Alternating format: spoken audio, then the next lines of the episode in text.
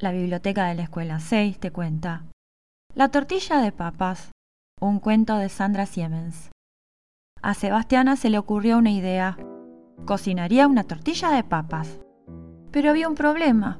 No tenía ni un huevo. Así que salió a comprar. Al pasar por la verdulería, vio a Cecilio comprando tomates. Eran tan rojos y tan redondos que compró un kilo ella también. En la panadería hablaban de un viento que venía del norte, pero a Sebastiana la enamoró el aroma que venía del pan.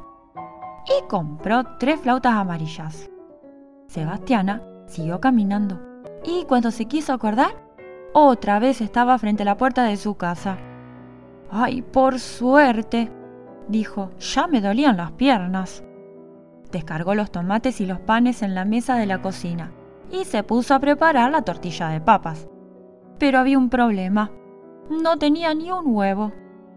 ¡Ay, qué cabeza!, dijo Sebastiana y salió a comprar. En el almacén encontró a Nicolasa comprando aceitunas, pequeñas y lustrosas como piedritas de río.